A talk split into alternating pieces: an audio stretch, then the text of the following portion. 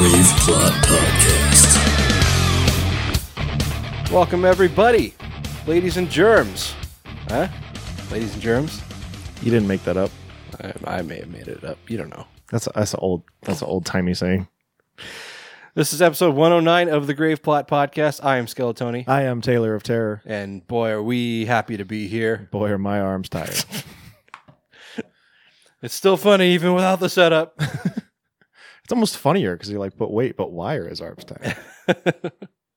um, cool. So, uh, fun stuff ahead of us, guys. yeah, You might even call it exciting. you might. This is going to be our uh, retrospective, a look back on Crypticon Seattle 2018, as we are wont to do. Yeah, for for anybody who is not a longtime listener, every year uh, we head to Crypticon Seattle, which is a, the self-proclaimed largest gathering of the macabre in the Pacific Northwest. They do call it that. It is a three-day horror convention featuring all kinds of panels and workshops and celebrity guests and uh, interviews and just all kinds of horror goodness. All kinds of partying. It- there is all kinds of parties. There's a lot of partying. um. So yeah, like Taylor said, three day event starts Friday all the way through Sunday afternoon. Mm-hmm. Um, and we were there the whole damn time. And, you know, it doesn't get easier. Every year I'm just a little older. Yep. My knees will, my knees and my back are a little worse and it gets harder and harder. It's true. and that's what she I get a little little more sleepy, a little earlier. yeah. A little more partied out on the after the first night. I was partied out first night. yeah. Taylor Taylor tied one on. I went too too hard. I did not pace myself. Well, it's like so I mean, we we both worked on Friday and then we went like we we met up at Crypticon at what, 4 or 5 somewhere in there. yeah, in that area. You know, all the way through the end of the day, which was 9. Yep. Um and then yeah, we just we walked across the street to the liquor store. We each got a pint of booze and we each drank the pint of booze. Yeah, that was dumb. And then we're like, "Hey, why stop now?" And then people are like, "You want to drink?" And you're like, "Hell yeah, I want to It's drink." like, I want to fucking drink. and thank you to Jason Mortensen for uh, feeding us booze all night. Yeah, Jason, but not tacos. no, not tacos. Tried to get into the VIP party as we did last year. Um, as we did Friday night.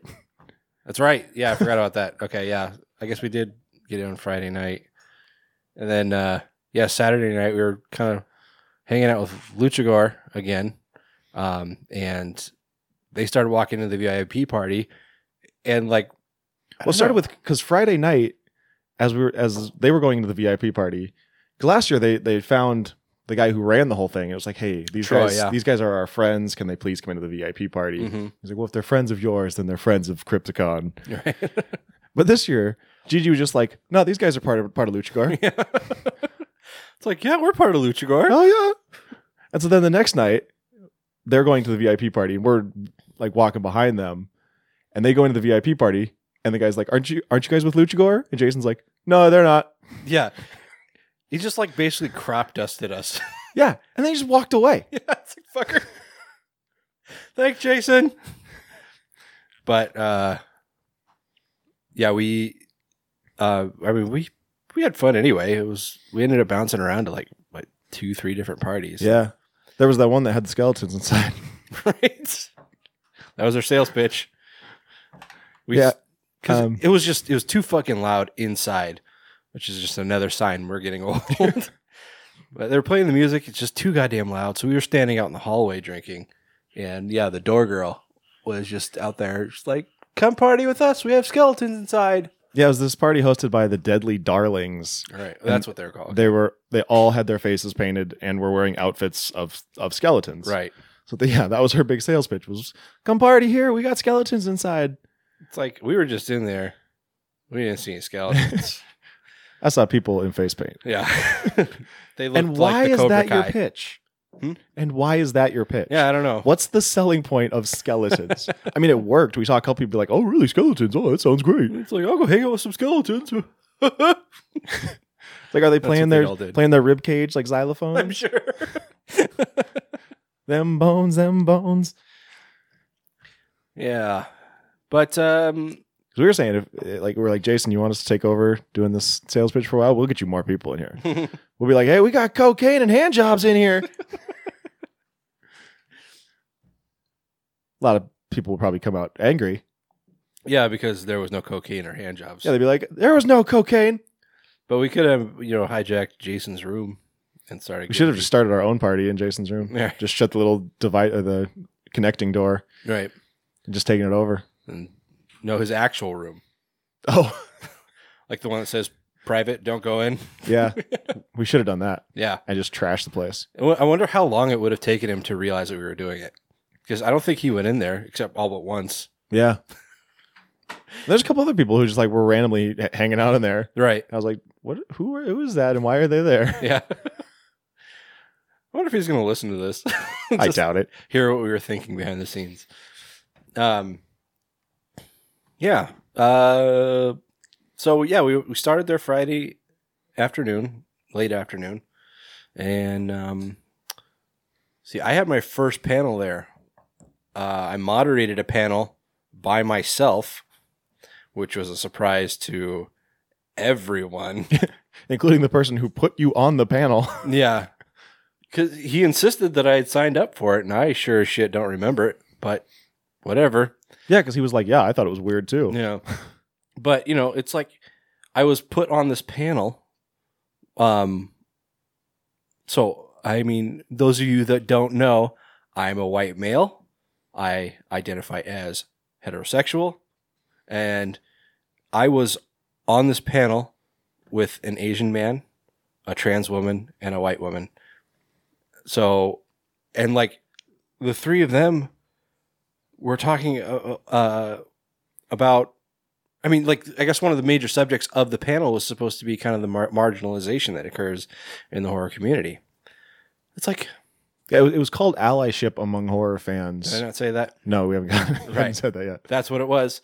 Um, Yeah, you know, the- I guess a, a I- big sorry, a big point of it was was the marginalization of said horror fans, and then how you kind of come together based on that marginalization to you know make this allyship. Yeah. And so, I mean, I knew that was going to be a hot topic, um, controversial, if you will. Um, and I don't, like, I felt like I didn't belong being the moderator. So I don't know what happened. but um, I thought it went well. I thought it went really well. Yeah. Um, thought a lot of good discussions were made and uh, I felt good about it. Yeah. Like I was like I was just worried that I was like particularly um uh Sarah and Amy were both talking about how horror for so long has been such a boys club. And I mean that's that's stuff we've heard before. I mean um like from uh you know Jessica Cameron, um you know uh Gigi uh and uh Tristan and like basically all the women in horror that we've spoken to. It's, Yeah. it's all come up at one time or another. Um, and how that's that paradigm starting to shift. How it's not just a boys club anymore, but at a convention where it's you know strictly fans um, creating this thing. It's the fanship is still um, predominantly male, and so um, Amy Simon and um, uh, Sarah Fetters. Fetters, thank you. Sorry, Sarah. I'm bad with names. Um, and uh, and Brian Wong, I should mention him. He was also on the panel. Um, but uh, Amy and and Sarah were both um, commenting on how you know they will come to the to a convention, even Crypticon to a, to a degree, and you know feel not necessarily out of place, but feel like they're being second guessed. I guess. Did you say that was accurate? Yeah, it's almost like like you have to go even harder Right. just just to be on the same level as you know. You got to dress up even more. You wear, wear even more ridiculous stuff and be even crazier. Mm-hmm. Just to be considered on the same level as people who, you know, like we were there in t-shirts and jeans. Yeah. Yeah. Like I looked like like I didn't even look like I was a horror fan. Like honestly, every year I I wear like uh, you know horror themed shirts and I kind of try to look the part of a horror fan. This year I just wasn't doing it. Yeah. Like I'm just I'm gonna wear what I was wearing that day. Yeah. I mean, we wore our show shirts on Saturday. yeah, ebony and ivory. We didn't take that picture. I know. Damn it. We still could. We just do it here. Yeah, it's in my it's my Just- hamper. Yeah, just post it on the on the in the photo gallery. No one has to know. um. Anyway, yeah. So basically, I felt like the odd man out to an extent. Um, not I didn't feel like I was being singled out. So you feel marginalized? Yeah. no, it's it's funny that like That's deep. That's fucking. That's like next level. That's smart. Oh, Jason, you devious bastard. um it, it's funny going into it it's like you know yeah one of the topics was supposed to be how horror fans will feel marginalized. And it's like i told you like as a horror fan i don't feel marginalized um because for the most part i generally feel like i'm better than most people because i am a horror fan. See, for me, I wouldn't say I feel marginalized, but like like we've talked about before, you're really my only horror friend. right Like none of my other friends, we can't like we were just talking about with slash cards. mm-hmm. We can't get a group of our friends together and play slash cards because you and I will just go back and forth and no one else will know anything. yeah we'll just destroy everyone Yeah. um, which you know is fun for a little while, but at a certain point, it's just like, why are we even bothering? Yeah. It's like, why are you guys even here at this point? yeah. Um, but you know, at one point, um, Sarah had asked me like what allyship means to me, like allyship among horror fans means to me, and uh, I don't know. I guess I was maybe caught a little off guard. I, I think I definitely looked like I was. um, but um, that I mean, it's a completely valid question, and it's it's it surprised me that I hadn't even thought about it. Um, but I, you know, it's like I basically said that it kind of made us best friends. I mean, you know, we had, um, you know, mutual like of music, and you know, we were in a band together, um, and you know, we had a lot of things in common. But what really tied us was, like I, I think I said, it's like, oh, you like Evil Dead too? So do I. we should watch Evil Two Dead, Evil Two, Evil Dead Two together. Um, and uh, Naked. well, no, Someday I'll get him there. It's like I know you've tried that for for years now, but but I mean, I, I said that like being able to connect to other horror fans at a place like Crypticon, where it's hundreds of people that are just like me, um, that just have a, an undying passion for horror, where that's just not something that's super common out in the real world. Yeah. Um, and I, I said it's like I don't I don't feel so alone in the world because I can find other people like me. I know that I can see them. I know that they exist now, whereas I don't really see them every day. Yeah. Like Gory B movie from the Horror Addicts kept saying, "You get my weird." Yeah, exactly. Um, yeah, Yeah. I thought that panel went much better than I expected it to. I know, and I was I was so worried because you know you guys may remember two two three years ago, Taylor and I we uh, moderated we co-moderated uh, our first panel. Um, it was uh, Yuletide horror, and it did not go well. Yeah, we pretty much burned through everything we had to talk about in about forty minutes. Was it even that long? I, found think it was. I found it funny, and I think I probably talked about this then, but I found it funny that we had an hour for a panel and we ran out of material at 30, 40 minutes, which is about how long our interviews on the show go. yeah. It's like, oh, we're really good at writing material for an interview, but apparently not for panels. Yeah, we basically just went, what about this movie? Yeah. Yeah, that one was good. Well, you seen this one? No, I haven't seen that one. Oh, you should check it out. See, that's what I worry a lot of panels are going to turn into. Yeah.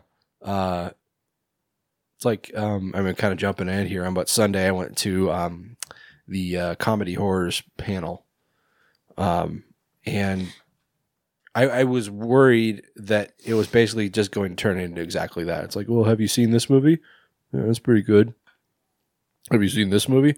Yeah, I don't really like it, but uh, no, it's it's always worrisome that you that you can actually turn that into like a conversation Yeah. because it's kind of a, it's a broad thing to talk about. Yeah. There's no real like uh, specifics to to mention. I mean, unless you've got a good moderator that's actually like written some kind of outline. But and uh, Who was on that panel? um, Putting you on the spot here. Steve. well, yeah, Steve Holitz from the um, Bone Bat Show. Um, bu- bu- bu- The horror addicts, right? They were, I thought they were supposed to, but apparently they weren't. Oh. Um, damn it, motherfucker! it's like, yeah, I totally remember all of my panel. Or actually, I wasn't on that one, but uh, Bob Foster. Oh. Okay. Um, Geek named Bob. right. Um, yeah. So he was on there, and uh, Seth Sherwood, Seth M. Sherwood, uh, who wrote Leatherface. Mm-hmm. He was on my uh, my wrestling panel too. Oh, was he?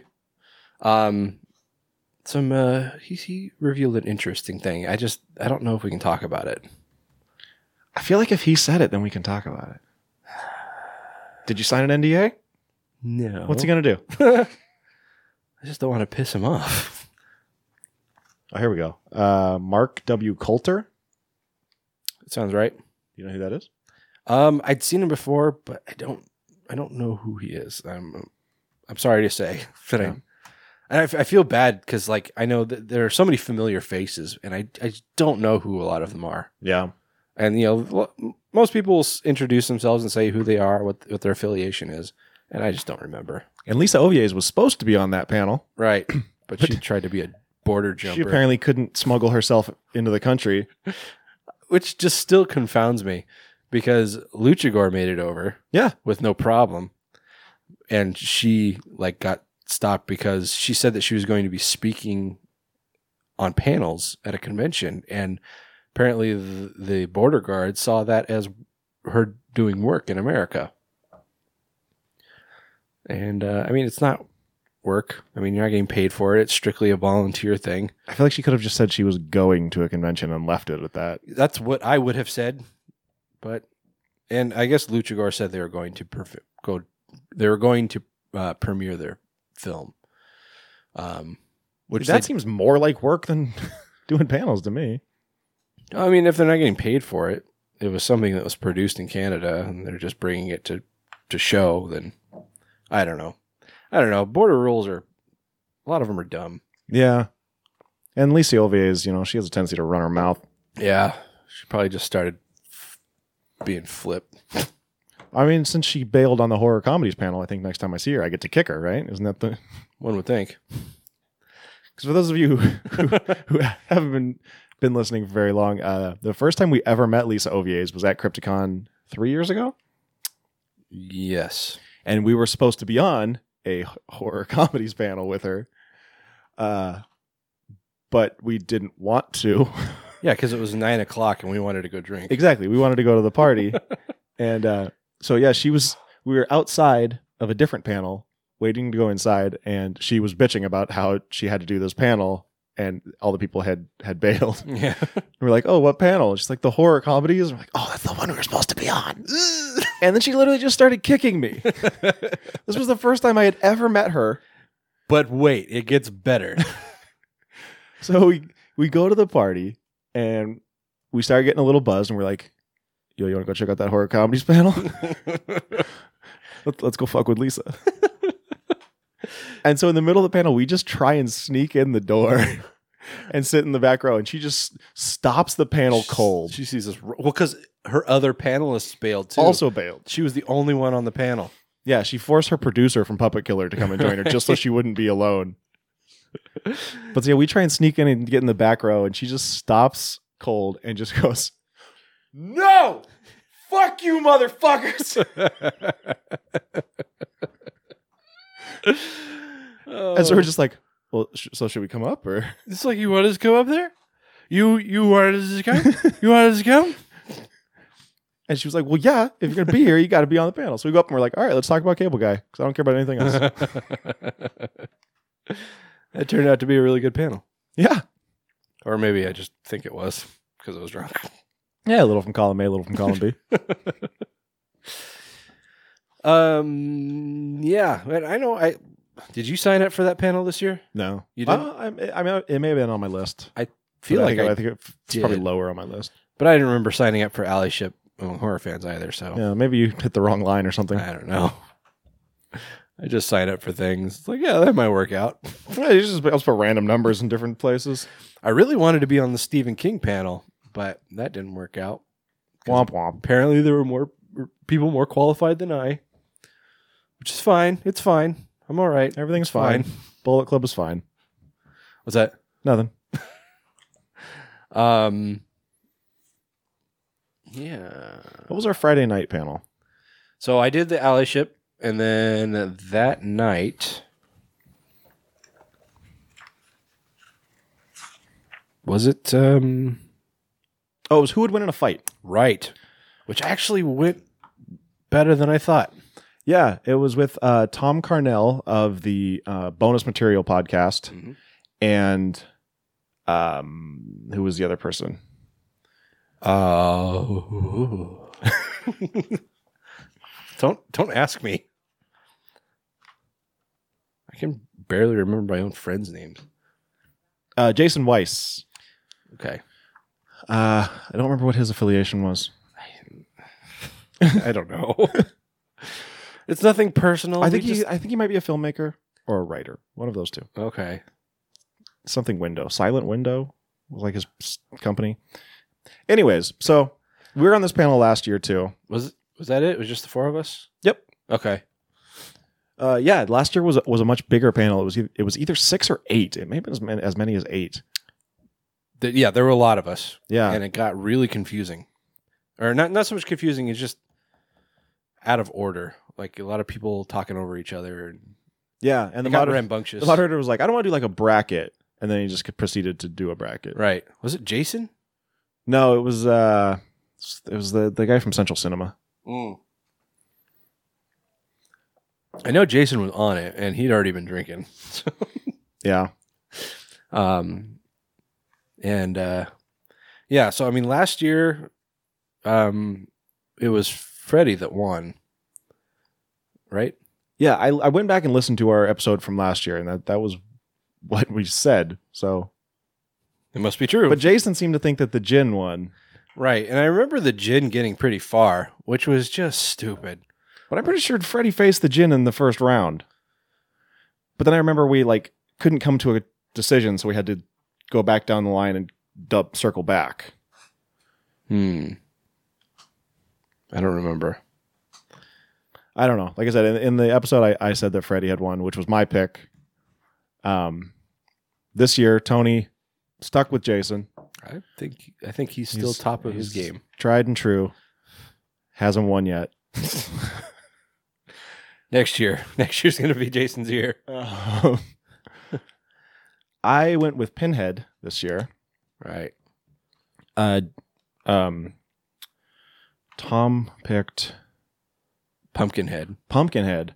which was also a good pick. I honestly wouldn't have even thought of it. Yeah. And then Jason picked Um, who did he pick? I don't remember because he basically conceded in the first round. Oh my god, who did he pick? I mean, there's not a lot to pick from.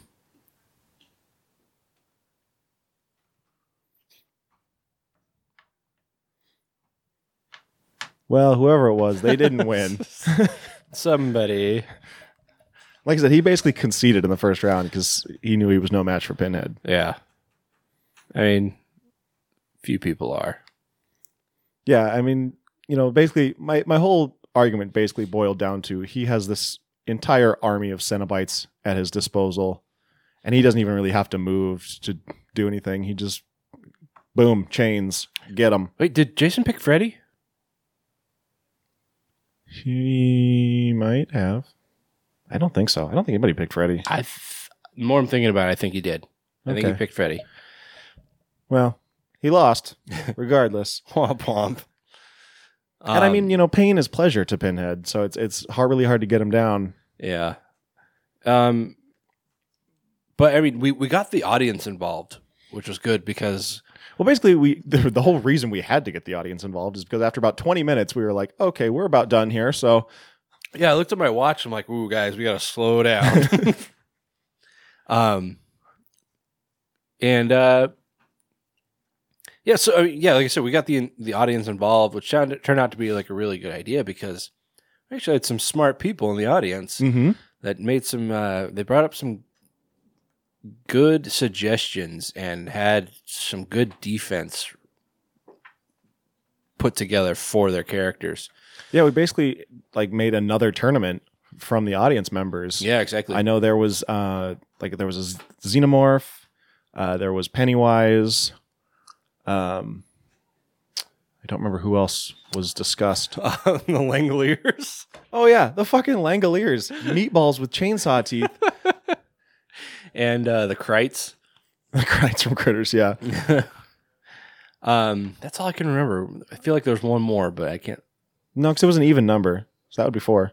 Okay. All right. Well, yeah. Um, yeah, the one guy that that suggested Pennywise, he made a very um, compelling argument. I gotta say, the guy who just suggested the Langoliers actually made some good points for the goddamn Langoliers of all things. Yeah, that's true. I was really surprised because it all like, I don't know. Maybe it's because I had already had a few drinks, but like it made a lot of sense. like, you know what? You're right. But his argument was that the Langoliers eat the past. Said so. Essentially, it would come to a point where he would, where they would basically consume Pennywise. It's like, but and like, like I, my my retort to that was Pennywise is eternal. I mean, or it is eternal. Like it's always been. Yeah, we said Pennywise, but it was more specifically it, the the dead lights. Right. Yeah, yeah. We used Pennywise as basically just A name. a form, a Yeah. body. Um, but um, yeah. So you know, we we we needled it down to um it versus the xenomorph, right? Uh yeah, I think so. Okay. Yes, yeah, yeah, yeah. It was. Um, and I don't remember what the argument was for for it winning. Do you? I think like I mean the, the big selling point was just that it's eternal and that it feeds on your fears. Right. I Yeah. mean, we don't know what a xenomorph fears, but if it has any fears, then Pennywise is going to exploit it. Yeah, yeah, yeah. And so, you know, I, I brought up Alien Resurrection, where, um, you know, the alien queen was, f- um, f- you know, fighting out of vengeance because, you know, Ripley had just killed uh, its children. Um, but I think the guy that mentioned Pennywise actually, the guy, that guy was really smart. I wish I knew who he was Yeah. um he he said that you know that that alien queen was uh you know was had combined DNA with Ripley so it was part human uh in a sense but then I suggested the alien queen from Aliens which was also the same thing you know that was pure xenomorph um and came after the humans for potentially killing her children so we figured if it can feel vengeance, it could probably feel fear. Because, you know, a lot of vengeance is born out of fear. True. So, um, yeah. And I mean, you know, we talked a lot about fear with it. And I think it was actually brought up that it's like, that's not necessarily what its power is. It, it feeds off of fear. It, it, it says, you know, it says in the book that fear salts the meat.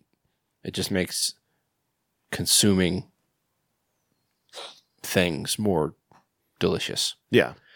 So, but you know, lesser beings are paralyzed by fear. So, um, So then it got to it versus Pinhead. right, And there was this, you know, a, a big argument about does Pinhead actually feel fear? Right. But I mean, I think we kind of decided ultimately he's or was a human. right. So there, there's got to be some kind of fear in him somewhere. I think that's what helped, like where we had to um, decide what pinhead we were talking about. Then I think we did that with everyone. We, t- we decided like what Jason we're talking about, what um, what Freddy we're talking about, uh, and uh, what pinhead. Because you know, if you've seen all the the Hellraiser movies, you know that Pinhead was actually killed by um, I can't remember the character's name. Um, basically killed by another Cenobite. But then he returns in Hellraiser 3, and it's basically suggested that his human, whatever human half, whatever part of him was human, is dead now. So he's just all Cenobite now. He's all just a, a denizen of hell. I feel like I said that on a different episode. That Was it our Pinhead episode? it was probably the pinhead episode. Last episode, yeah. Um, yeah, so he's just he's all hell now. There's no human left in him. So we had to establish what pinhead we were talking about. What what did we decide? The, was it the, from the first one? I don't remember. I think that's what it was. I mean, it must have been either the first or second one because we obviously um, took advantage of his human side. But yeah, and then we kind of spoiled judgment. I think we decided, like, we took a consensus vote that nobody really cared if we spoiled it. Yeah. um, and that has I think that had a lot to do with it. Um, Dexter, stop it.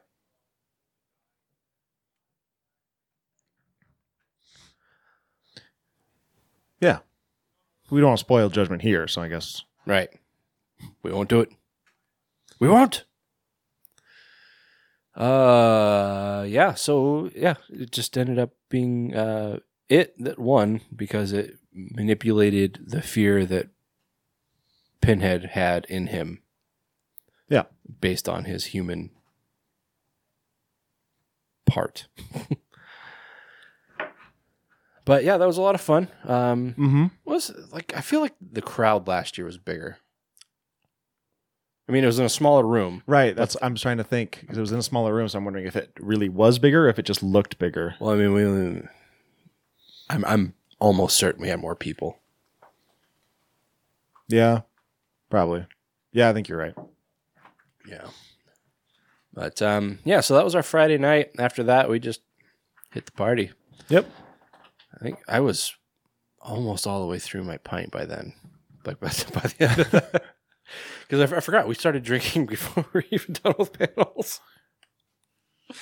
Oh. Nobody can get mad at us though, because damn it, we put on good panels. It's true. We are entertaining as fuck. I remember sat down at the allyship panel and like there were like little coffee cups in the in the panelist green room. And I was pouring my drinks into it. And I brought it to the panel.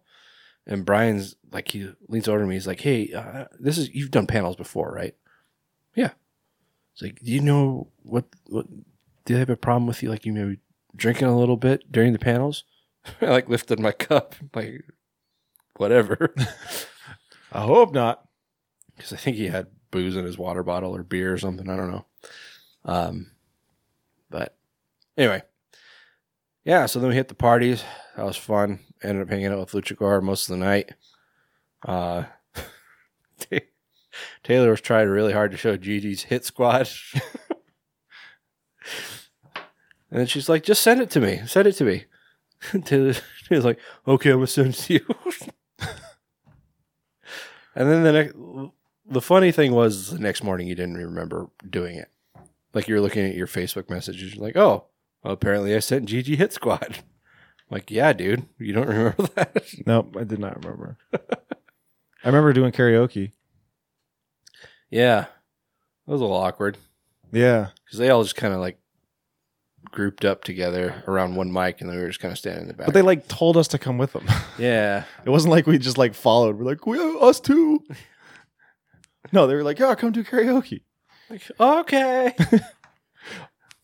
And it's like, don't stop believing. So, I mean, please. And then like I watched Gigi's Instagram and she's like, we're over here, and she's just like, yeah, only Luchagore. it's fine. No, though. there's no one over there. Don't worry about the man behind the curtain. It's cool though. I like.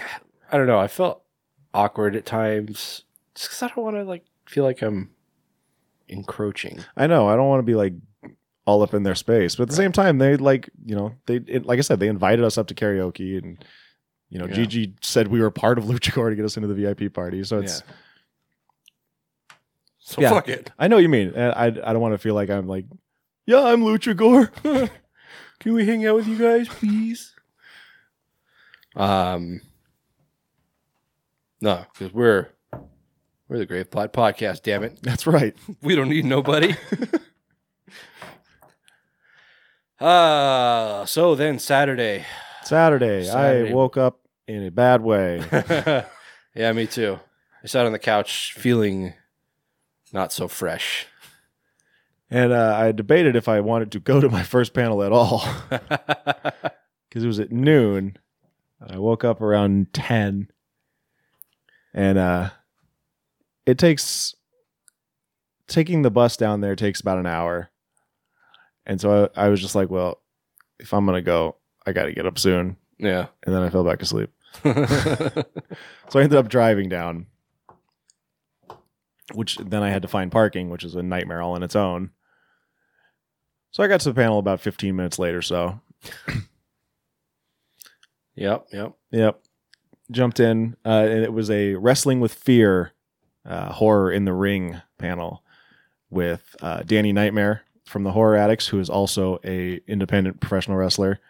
Um, and I, I just learned on this panel he also did booking for Ed Federation for a while. Oh, really? Yeah, Nice. And then there was also uh, Seth Sherwood, Mm-hmm. the writer of Leatherface, uh, the Reverend Enfuego from KISW and the Grind City podcast, uh, and TJ Tranchell, who is always at Crypticon. I don't know what he what he does, but he's there every I, year. th- I think he's a writer. I think you might be right. Oh. I just know him as that guy from Crypticon. Yeah. It's like, oh yeah, that guy we see every year. That's that's him. Yep, there he is. Again. He probably thinks the same thing about us. so. Um, um yeah we talked a lot about uh you know supernatural characters in professional wrestling we talked about how they don't really work anymore mhm. wwe has moved into this reality era where like social media is now becoming part of the storyline and guys pretty much have to be on all the time kayfabe has to be forever uh and so you know it doesn't really work Who the hell's that? i don't know Okay.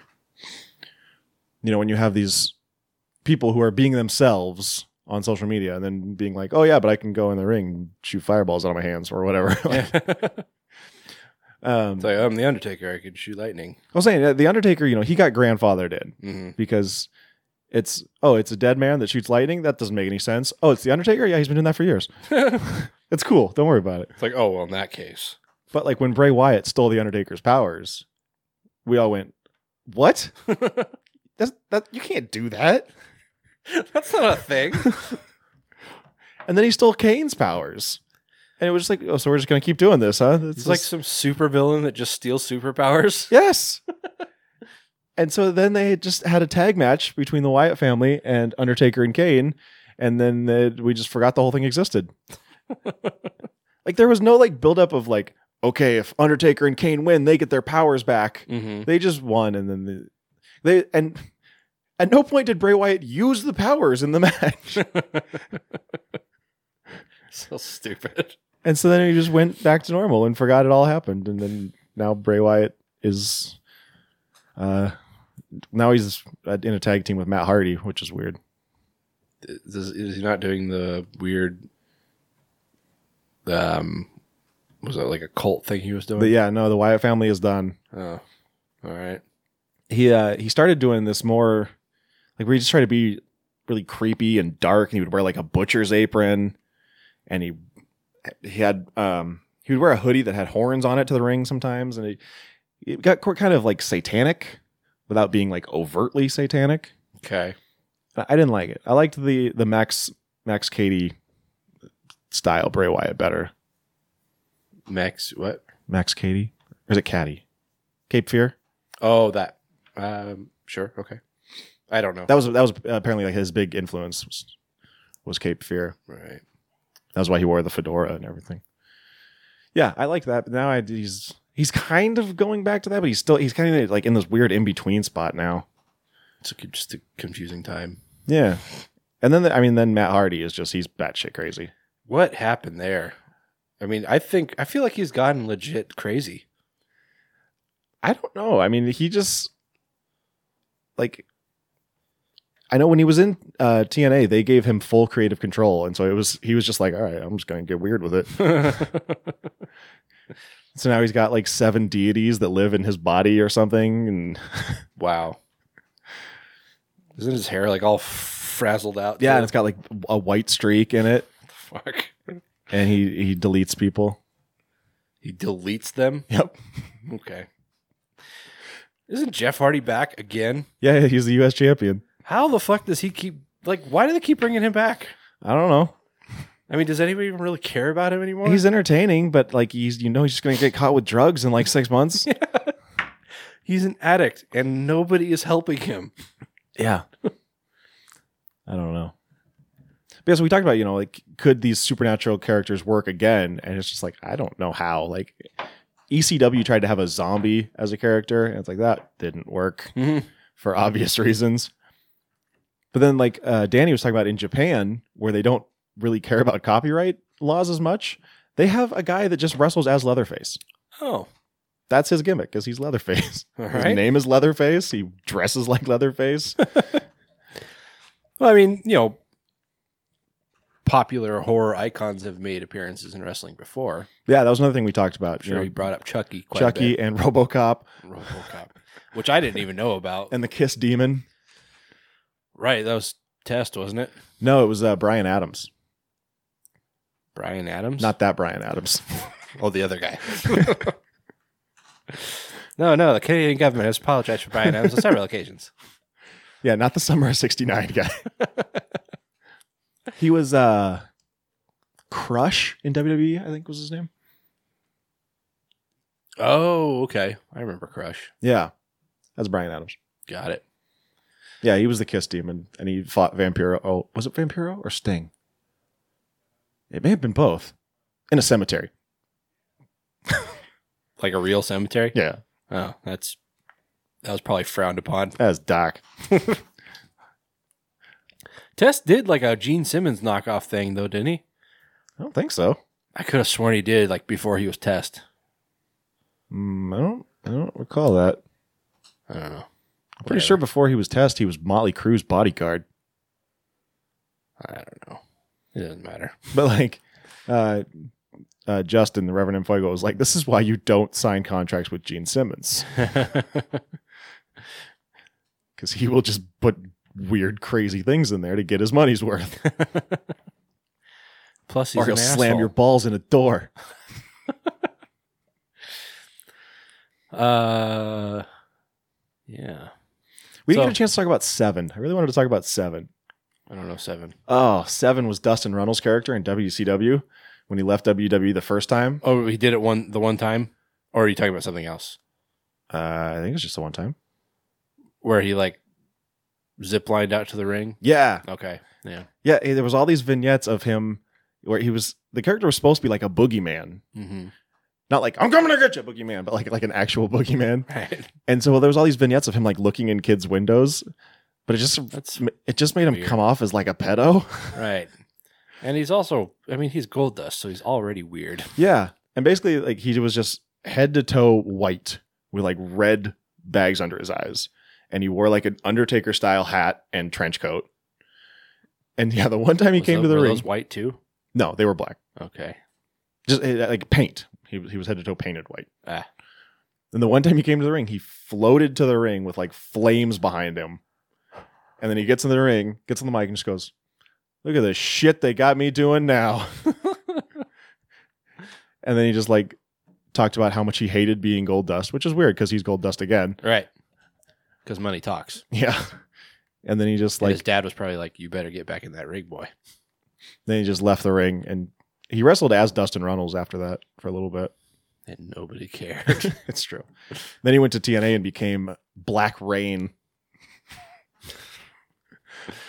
where he painted his face like black with lightning all over it, and his his weapon of choice was a rat. what the fuck? Uh, Wrestling's weird. you know, shit. Yeah, yeah, I missed that one because I got to Crypticon late because I had a had a wasp issue at home. All right. Yeah, because right, Tony I- had all these super rich white people hanging out in his living room. And he was like, "Just get out!" No, I don't have expensive scotch. um, no. Uh, so I mean, actually, currently, right now, I've got the the They Reach production going on in my backyard, and um, discovered after telling Bry, our producer, just a day before that no, we don't have any wa- like bees or wasps. It's, it's no problem. Uh, well, the next day, I discovered uh, five like starter wasp nests, like around the garage where everybody like that's like the home base or like makeup and everybody's just kind of hanging out in between takes. And then over in the shed where they're actually shooting, I found two more. But yeah, so I had three on my house and two more on the shed. And uh, they all had wasps wasps on them, like actively making the nests. Like I told my wife, it's like, all right, I, I gotta go. Uh, can you take care of this? She's like, what? like yeah just go go to uh, the store and get some uh, some wasp wasp spray and just go kill them she's like she just looked at me like a deer in headlights like it's not a big like she's like i don't want to get near them i'm like you don't have to get near them these things shoot like 30 feet she's like i don't want to do it so she was like calling her dad who lives like 40 minutes away 45 minutes away she's like can you come and kill some wasps for me. It's like Jesus Christ. So I just I went to the hardware store and got the spray and just started going at it myself. Anyway, so I had an interesting morning and unfortunately didn't make it to your panel. But I'm glad it went well. Yeah. Were you were you fighting your hangover the whole time? Oh yeah, yeah. I'm just like sitting there. And my head is just ringing, but I'm like, uh, just fight it. yeah, I probably wasn't as in bad a shape as you got you were, but I um I woke up feeling like shit and uh like I just I poured myself like a giant glass of water and I was just drinking it like like really fast and like my stomach did not want me to. like I fe- every time I took a uh, a gulp, I was felt like I was going to throw up, but I was just like, no, no, I need this. just kept like forcing myself to drink more until the hangover went away. So that was good. Uh, but yeah, so when I finally got there, what did we do that day? I mean, we went to a few panels. Yeah, we uh, Um, we were on two. Right. Um, but those weren't till later in the day. Those, those were at night, actually. Um. So I mean, we went to uh, the horror tube workshop. Was that Saturday?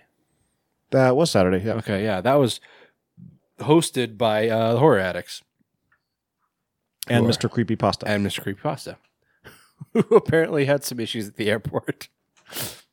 um, uh, yeah, so like, yeah, the panel started and it was just Gory and Danny sitting there. Um, and then it was like, well, Mr. Creepypasta is supposed to come. He's really looking forward to it, but it looks like he might be blowing us off because he's there. He was there as a celebrity as well. yeah, Um, but uh, yeah, you, you know, we got into like five after, ten after the hour, and he still wasn't there. So it's like, all right, well, I guess we'll start. But uh, no, it went pretty well. They, you know, they definitely seemed like they not only knew their stuff really well, but had it very organized. It, it, it went how I wish our podcasting panel would have gone mm-hmm. where they were talking about like the mechanics of generating a YouTube channel and you know creating a fan base and you know gaining subscribers and that kind of stuff and it was all really informative I we walked in there and it's like oh Corey's like are you guys starting a YouTube channel it's like well I mean we already have one It'd just be nice to know like how to get more people to watch it.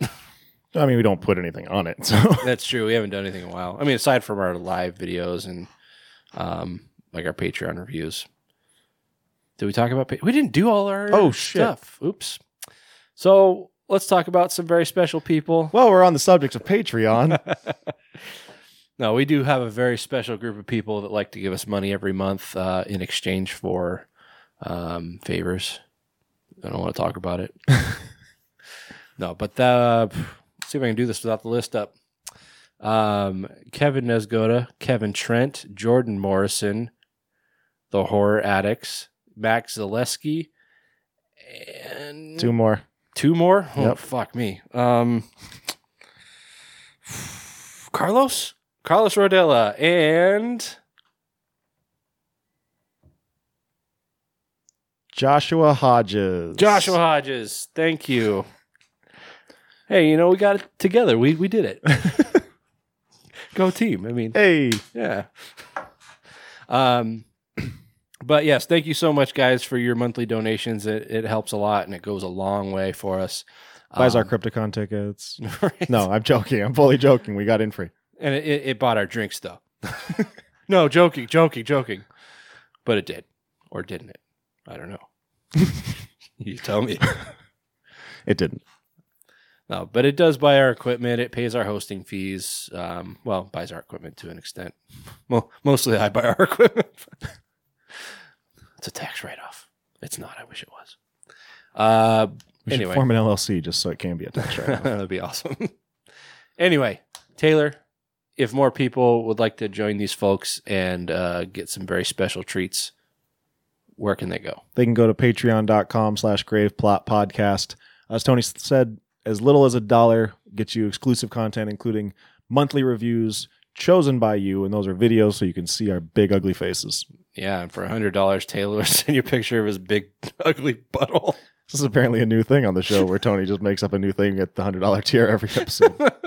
hey, you know, and they what? always involve me being naked for some reason. well, I don't want to do it.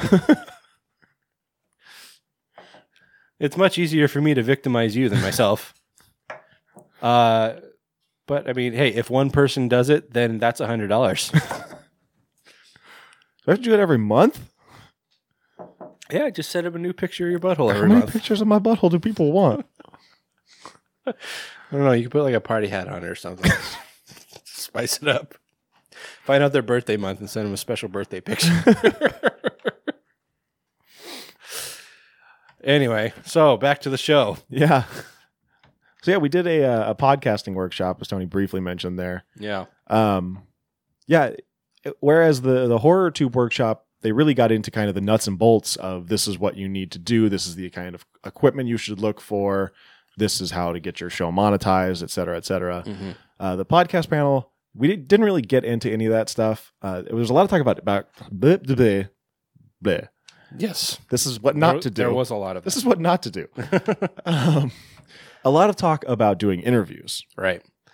Yeah, I mean, a lot of talk about um, like past experiences. Um, so, I mean, that's helpful. I think Yeah. uh, to to talk about you know real life things that have happened to real life podcasters. Um, and you know, last year, you know, we had more people on the panel. Um, right? There were more people on it. I think on the- what? the podcasting panel. Oh yeah, I guess I, I was thrown off because it wasn't called a workshop last year. Yeah, it was just a panel. Yeah. Um, but last year we also had what two people in the audience Yeah. in the big room, which made it feel even worse. but this year we actually had um, what you know a, a decent amount of people. I think. Yeah. Um, and uh, a few actual podcasters. So yeah, we had nice. Tom Carnell and Langley J. West from the bonus material podcast. I meant in the audience, but yes. Oh, it, yeah. Um, sorry, but yeah, uh, threw me off. Reverend Infuego again, uh, and Steve Hullitz from the Bone Bat Show. Right. And um, I mean, these guys know their stuff. I mean, they've been around longer than we have uh, doing their podcasts. Yeah, and I mean Justin works for KISW, so he, you know, he knows all kinds of sound mixing and editing and Yeah. all that garbage. Yeah. I mean, I think we were there mo- mainly for like the Comic relief. yeah, that. um, no, just to maybe represent like the lower end of things. Lowbrow. Yeah. but no, I, I felt good having actually having uh you know what contribution I had was you know there was a girl in the audience who has her own podcast and she was talking about just being like a perfectionist as far as editing and I could definitely relate but she's saying that like it takes her like a month to edit her show which is just insane to me That is that is preposterous. because a little pulling back the curtain here, the reason that our show is released on Wednesday is because way back when we first started, we would record on Saturday, and Taylor said, "Well, when do you think the show's going to come out?" I'm like, "I don't know when I can get it ed- edited," and it just so happened it took me till like I started editing Sunday morning, and you know just would work on it when I could, and I didn't finish it until Tuesday night. So it's like, okay, well, the show's coming out on Wednesday. and then we just stuck to Wednesday ever since then. Yep. Um, but now it's like something I, I really wish we could have talked about and we didn't manage to get to was that, you know, if you listen to our earlier episodes, those things are fucking long because we would make it a habit of mainly during our horror business. Well, it was just the news at the time, but we would take like I mean, we'd research our news every two weeks and say, "Oh, well, that's you know that's news, that's news, that's news," and just stick it all in there and talk about everything. Now we've cut it down, and you know the shows would be over three hours long sometimes, but now we've cut it down to where we just have the five stories that we talk about, and that's it. So we've we've cut down our time to where now we're we float around more like two hours. Um, Yeah, I mean, the reason we did that was was twofold. Like, obviously, one was for length, mhm. um, but the second reason was that we realized that people aren't going to be listen listening to a podcast that was recorded four days ago for news. right. So we it instead of just becoming the news, it's kind of here's the top five stories that we want to talk about. Exactly. That was the other thing. It's like we had a lot of stories. It's like, well, this happened. Moving you- on. Yeah. Do you care? nope. All right. so yeah, now it's just stuff that we're actually interested in. It's actually, you know, stuff we'll actually have an opinion on. Something we could make. A Yeah, and we actually get into about. it more. Yeah. like you said before, we were like, well, you know, we got to we got to move because we got a lot of stuff we got to talk about. Right. And you know, a, a big thing was like in the early days, we were definitely trying to be radio hosts. Yep, Um, and that that did not work. that was dumb. That was a bad idea. um, and uh, you know, now if you if you compare episode one to what you're listening to right now, uh, you're gonna see that we're much more laid back, um, much less professional to a degree. um, But more real. yeah, the show is just overall better. Like it's more relatable, I think. I hope. Uh, I mean, who cares? Nobody listens to this garbage anyway. Actually, that's not true because we know for a fact this year, just alone, there are people out there that listen to our show. Yeah, I remember a couple years ago. I think it was pre Crypticon. You said, "I just want somebody to come up and say, "Hey, you're the guys from the Grave Plot podcast. I really like your stuff." Yeah, And it finally happened. Uh, yeah. We were just we were sitting there at the tail end of a panel, and a guy I think probably saw your hat or something. Uh, and he says, "Hey, you guys do the Grave Plot podcast, right?" It's, yeah. It's like I love your show, or I listen to your show. I love it. It's it's really awesome. I really like what you do. It's like, yeah. All right. You started blushing a little, like, "Oh, someone likes us." It's like I, I wish like we would have. We didn't give him anything. We didn't give him like a button or a magnet or anything. He just kind of took off after that. Yeah, it's like oh yeah, because we were doing the podcasting panel like right or the workshop That's right, right. after that. It's just like he just took off. It's like okay, well I guess you're not sticking around for the podcasting panel. Um, but no, that was nice. Not something we hear too often. I mean, we know like uh, you know members of our families and our fr- uh, friends. Like Silas listens regularly. Did you know that? No. Yeah, he, he's telling me the other day he listens every Wednesday. It kind of keeps him busy at work. Oh, good. Yeah. Silas, if you've forgotten, is the director of They Reach, the feature film that both Taylor and I are in. Um, he's out back right now, setting up, Doing God knows what. setting up tarps and shit. I don't know. They're taking over my shed. It's funny because my shed is completely empty because I still don't know really what I want to do with it. but they put stuff in there, and now it actually looks like a real shed. Yeah. Um, one thing I didn't I didn't really want to get into it on the panel, but uh, Justin was saying, you know, well, you got to get this kind of mixer and get these kind of microphones and do this and this, and I, I want to just be like, no, you don't. Like, yes, if you're if you're going to take this seriously, then yeah, that's something you need to do eventually. yeah. Don't let that stop you from getting started, though. No, I mean, yeah, I, I, I wanted to jump in, but like, the conversation was rolling, and it was really hard to find spots to just jump in with little thoughts. You know. Yeah, t- Tony and I are not people that talk over people. Yeah. We talk over each other, but that's because we don't give a shit about the other one. Yeah. But yeah, I, I don't know. I think that's probably part of both of our upbringings. I imagine. Yeah. Just like I remember, my dad was not a fan of being interrupted. So Which does make it hard doing panels because a lot of the panels you do have to kind of just interject yourself Mhm. into the conversation and be yeah, like, in pay attention to me now. in hindsight, I definitely wish I would have done that more. Yeah. But um, Yeah, that's that's one thing that I, I wish I had kind of pushed back on because I think he he was saying, you know, don't use your phone. Absolutely not. It's gonna sound like shit. And it's like it's not gonna sound great, but it's not gonna sound like shit. And if if you're just starting, your phone is absolutely a reasonable uh recording device. yeah, Taylor and I. Um, I mean, if you listen, well, I mean, please don't listen to our first episode. Yeah, you keep saying if you listen to our first episode. I mean, don't. if you if you do listen to our first episode, you'll notice that it sounds like garbage. And I actually think I re-edited that um, twice to try and make it sound better. Or like as I figured out this recording software a little more, I tried to kind of retouch it to make it sound a little better. But I mean, you know, you can only polish a, sh- a turd so much. Yeah. Um, but if you look, if you listen to it, you'll notice that it sounds like garbage, and that is because we literally recorded on the onboard mic on my old laptop. Yeah, So- we had no microphones, no mixers. yeah.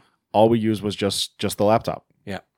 Um, but you know, over actually, I think it was maybe even our next episode. We actually upgraded to some snowball mics, um, and you know, we tried to record with two and discovered there's a latency issue. So if you listen to our some of our older episodes, you'll notice there's like kind of an echo thing going on, or one of us sounds good, one of us sounds like shit.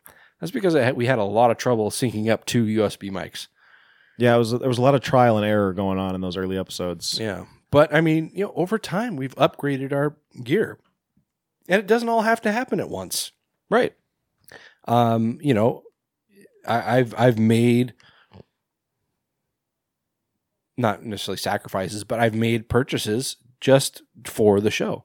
Like I got a nicer laptop. Um, because the one that I was using was old and it's you know the RAM was getting maxed out. Just running the running our uh, recording software was was overtaxing the computer, and then all, then trying to record on top of that. Um, you know, we had an old mixer, which actually just I it was kind of a windfall. I I got, I got it from a friend, um, but we used that, but we you know didn't have the best mics. But now we've got like we've got a nice mixer, we've got decent mics. I mean, they. That's the thing. You don't have to buy like top of the line shit because these mics we're using right now, like this this arm was like tw- like twenty bucks, and this mic was, I think again like twenty bucks, and so you know we've they they sound great, especially after I've edited it. It sounds really nice. Yeah. Um, so it, it's it's just time. I mean, you have to stick with it. It's Yeah, I mean, like if you have the means, then by all means, go nuts. Get the, the high end shit, and you know, to get everything before you get started. But Mhm. don't let that be the reason you don't start. right. Um, If you've got something you want to say and you think you know you want to go out there and start a podcast and people need to hear your voice, then do it. Yeah, and you know, you know, people will think, um, and you know, even from time to time, I've thought it over the time, you know, since we've been doing this show. It's like, you know, there's so many podcasts out there. It's like really oversaturated. Um, it's like, why why do I even bother? Or you know, in some cases, you know, should I bother? Um, it's like, yes, you know, even if like for us, even if nobody listens, we're we're doing it for us. Yeah, I mean, and this was you know something that was talked about on both this and the uh, horror tube workshop.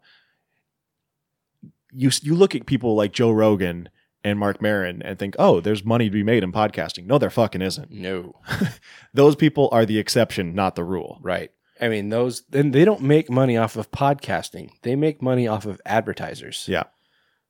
T- to which we have none. Yep. We haven't been even been approached by anybody except for three, two, one battle. Um, and that's fine. We didn't start the show to be, you know, to host commercials. Yeah, we, we this isn't a money making endeavor for us. Yeah. and you know you hear about these YouTube celebrities, and again, those people are they're exceptions. They're not the rule. They Mhm. don't go into any of these fields thinking I'm going to do this to get rich Right. because you're not. Definitely not. Um. Yeah, and and you know, I wanted to talk about like building a fan base, um, which I know. I really wanted some tips on that. I was gonna say, you know, maybe we don't necessarily have a grasp on it yet, but you know, we're getting there. Um, you know, we got people actually like real people come and tell us they like us. Yeah. Unless he was fucking. What if he was fucking with us? Oh, that'd be fucked up. He just goes home. He's like, "Oh, those guys! I totally made them think I listened to their stupid show." Why do you have to ruin everything? That'd be such a weird way to fuck with people, though. Because Right. you'd be like, "Oh, I totally made their day," and they don't even know. it's like I know this show sucks and nobody listens to them, and now they think there is someone. but anyway, um, I mean, what we know about building a fan base is very minimal because we know we don't have a huge one. Speak for yourself. Talking about my dick. My dick. um, but you know the way that we've managed to accumulate the fans we do have is consistency, which I think any podcaster will tell you, and I think we talked about it on the panel. Is like you have to maintain a schedule. It's Mhm. it's important to not bounce around.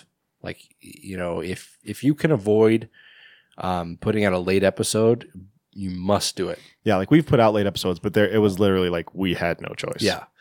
Um, and you know, we've been on hiatus before, um, and that that just had to happen. There wasn't a way around it. Um, but you know, if if you can do things right up to that point, then you'll have a loyal fan base that'll come back. Um, and it's it's uh it, it's difficult at times because you you know when you're doing a show even for us it's every other week that consumes a lot of time. Hmm um you know we have to make a dedication to to basically give up every other saturday so we can record. Or you know at least a, a large portion of it and then you know i'm spending a lot of time editing you know I, I can usually get if i like really commit and buckle down i can get an episode edited and ready to post in one night um, between the time I get home from work, the time I go to bed.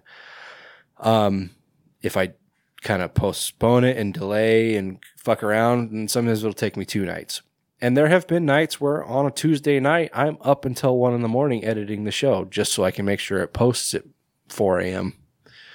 on Wednesday. Um, and it's it's not always easy, but maintaining that consistency is what's going to keep people uh, relying on your show. Um, they're going to keep them interested and uh, and you know coming back. So that's that's really important. Uh, engaging your fans, which I, f- I felt like that was a big thing that was missed during the panel. Yeah. Um, because you know that, that's important. Is you, you you want people to know that they're kind of part of your family a little bit. Uh, that you're not just uh, these faceless hosts. You know, because I've I, I'm sure both of us have kind of experienced that to to a degree. Just like trying to engage with other podcast hosts and like basically not getting a response from them. Yeah. That's fine.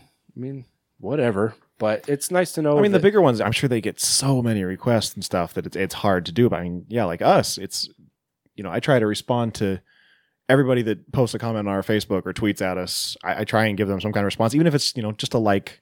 I, I try to do something so they know that I saw it. Yeah, exactly. Yeah, and you know, having roles too. I, th- I think that's one thing I did talk about. This the importance of having uh, designated roles within your group. Like, you know, I handle most of the technical stuff. You know, I'm the one sitting here working the the the computer or working my uh, uh, recording software. I'm working the um, the mixer. I'm the one editing the show, so I handle all the technical stuff. And Taylor basically does everything related to any of our PR. Like he handles our social media, he answers our emails, he does all that shit. I do. The, I run the website. Yeah, that. Um, so it's important for us to both have our roles. Just uh, and you know, once in a while we'll cross over. Like, you know, sometimes I'll have something to say on Facebook, or you know, if I'm uh, out of commission for whatever reason, Taylor will edit the show. Um, so it's so it's important for everybody to have their role, but I guess it's also important for everybody to know how to do everything. Yeah, even if it's not your primary role, just being able to, should the need need arise, that you know will eliminate any complications which might lead to a show being late or you know uh, not come out at all. Yeah. And, you know, a late show, even though it happens, has to happen once in a while, it really fucks with your numbers, guys. Yeah, Um, like, if we put a show out on Thursday or Friday, our numbers take a hit. it's true. Um, like, you know, we don't, like, like I said, we don't have a huge fan base. We don't get thousands on thousands and thousands of downloads like other shows do. Um, so when we put out a late episode, um, or you know, like whether it's you know a day or two or maybe a week, I think that's happened before. Uh, yeah, it has. It's not a, a common thing, but I think it's happened maybe once or twice. Yeah, um, it's it's an issue for us. Um, and you know, I don't envy the people that do weekly shows because that's got to be even more challenging. Yeah, Um, I mean, I know like uh, like I can think of like the horror show. They'll record two episodes at a time. yeah. Um, Podcast Massacre episode records four. Oh wow, okay, yeah. So I mean, there's a way to do it and not create a bunch of extra work. But our show, Our format, you can't do it because of, of horror business. yeah, it's like we've discussed it before. You know, doing um, like an episode of just horror business and then doing the next week uh, a reviews episode. And I don't know. Did we take? Do we put it to a vote, or we just decide? that I think we just like it? tabled it. Yeah. So I mean, that's the sh- that's the show you get. Um. anyway. My my worry about doing something like that is then we would look at the numbers and see one is awful and one does re- does better, right. and then so then I would just be like, why why are we even doing this one if it's not getting the numbers? And the thing is, it's like if we found out that people liked horror business more, um, we couldn't do it. We can't record every week. Yeah, That that's that's the reason. that's a good point. Um, I mean, uh, you know, other reasons withstanding, our significant others would kill us. Yeah. Um, so I mean, th- that that's a big thing. Is like you know, we you have these podcasters who, and you know, we were you're talking about uh, YouTube people as well. They make a living off doing their thing. We don't. We have day jobs. Yeah, And so we have precious little time to commit to this. Um, but the time we do have, we definitely do commit to it. Um, and it's a challenge, but we make it happen and, you know, kind of reap the benefits of it. You know, we, we, uh, you know, we get a fan base going. We get invited to things like Crypticon and, um, you know, other conventions that we haven't actually been able to go to, but, um, you know, we get sent films to review. man, getting those premiere emails that hurts. Oh, I know. Uh, Like, oh, come to this premiere in New York. It's like, yeah, it's like, fuck. I would, I absolutely would love to, but I can't fly to New, to New York in four days. right. it's like, are you are you paying? Yeah, you're gonna put me up in a hotel too. Um, Uh, real quick, going back to fan base, um, word of mouth. If you guys like our show, please, please tell somebody. Please. I don't mean like your shrink. Like I think I have a problem. like if you know somebody else that l- loves podcasts or loves horror movies, say, hey, check out this show. Yeah, I mean, there we don't advertise a lot. Yeah, I mean we we have our social presence, but we're not out there, you know, spending a lot of money on Facebook or Twitter ads to get it in front of more people. We're just, it's just kind of there. Yeah, I mean that's not what our show's about. I know a lot of a lot of shows. Um, they are really trying to get their um, brand out there, and it's like we're just we're not about that. You know, we're we're a family show. uh, you know, we we we have minimal amounts of money to put into extra stuff like that. You Yeah. know, it's just we just do our show. We try to do it to the best of our ability and put out a good product for you guys. And we we just hope you'll tell you tell people about it. Yeah. that's, that's kind of what we write on. That's why we don't, why we don't really harp on you guys either on the show or on social media or anything eh, all that much aside from just things like this. Hey, tell your friends. Anyway, Yeah, we're not going to be like, if you don't give us money on Patreon, we're going to stop doing the podcast. right. So I, I do this for money. but I don't do it for money. I'm a 'cause I- whore for money. I do it for free, but I do it for money. So give me money. I do it for free, but I'll stop doing it if you don't give me money. I like money.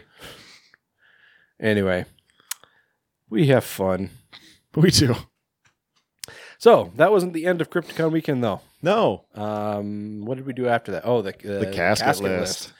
which is the sec- This is the second year we've done it, um, and it's a lot of fun both years now. Arguably the most popular panel of of the weekend. Right. Um, yeah, good crowd going for that one. Um, and so there were. Hey, it's Morgan Chandler, everybody! Oh my god, it's Morgan from They Reach. Um, yeah, so the casket list is basically who in horror would you fuck? Yeah, last year, um, last year there, it focused more on kind of just any character in a horror movie. Mm-hmm. Or, or mean even got into actors and actresses too. That's true, and even directors.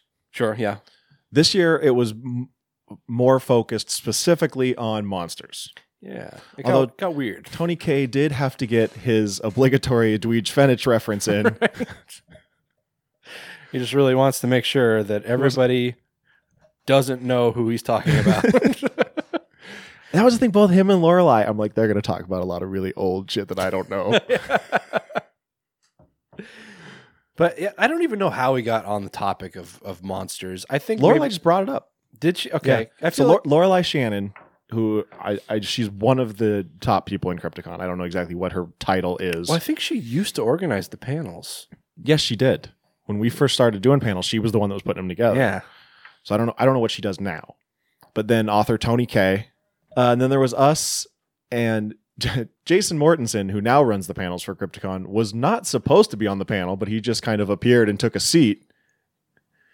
And uh, he he claimed that it was a Beetlejuice situation where someone said his name three times, and so therefore he was he was summoned. yeah. I I think we actually said it's like, is Jason going to show up this year? And we, I think we were surprised at first that he wasn't on it, or that Yeah. he didn't put himself on it, So he showed up and just took a seat and Yep. started yammering. which was cool. Yeah, Um, yeah, it was a lot of fun. Yeah, just I feel like we talked about monsters from like most of the time. pretty much the the entire time. I remember last year. Must have been last year. One the question, one of the questions was, who was the first person you can remember from a horror movie that really kind of you know made your pants feel funny? Mm-hmm. And at the time, I couldn't think of an answer, and I realized who it was later, Mm-hmm. and it was it was absolutely Jennifer Love Hewitt in I Know What You Did Last Summer. All right. When she's like, "What are you waiting for?" and I was like, "Them titties to pop out." Yeah, them boobies are bouncing around a lot.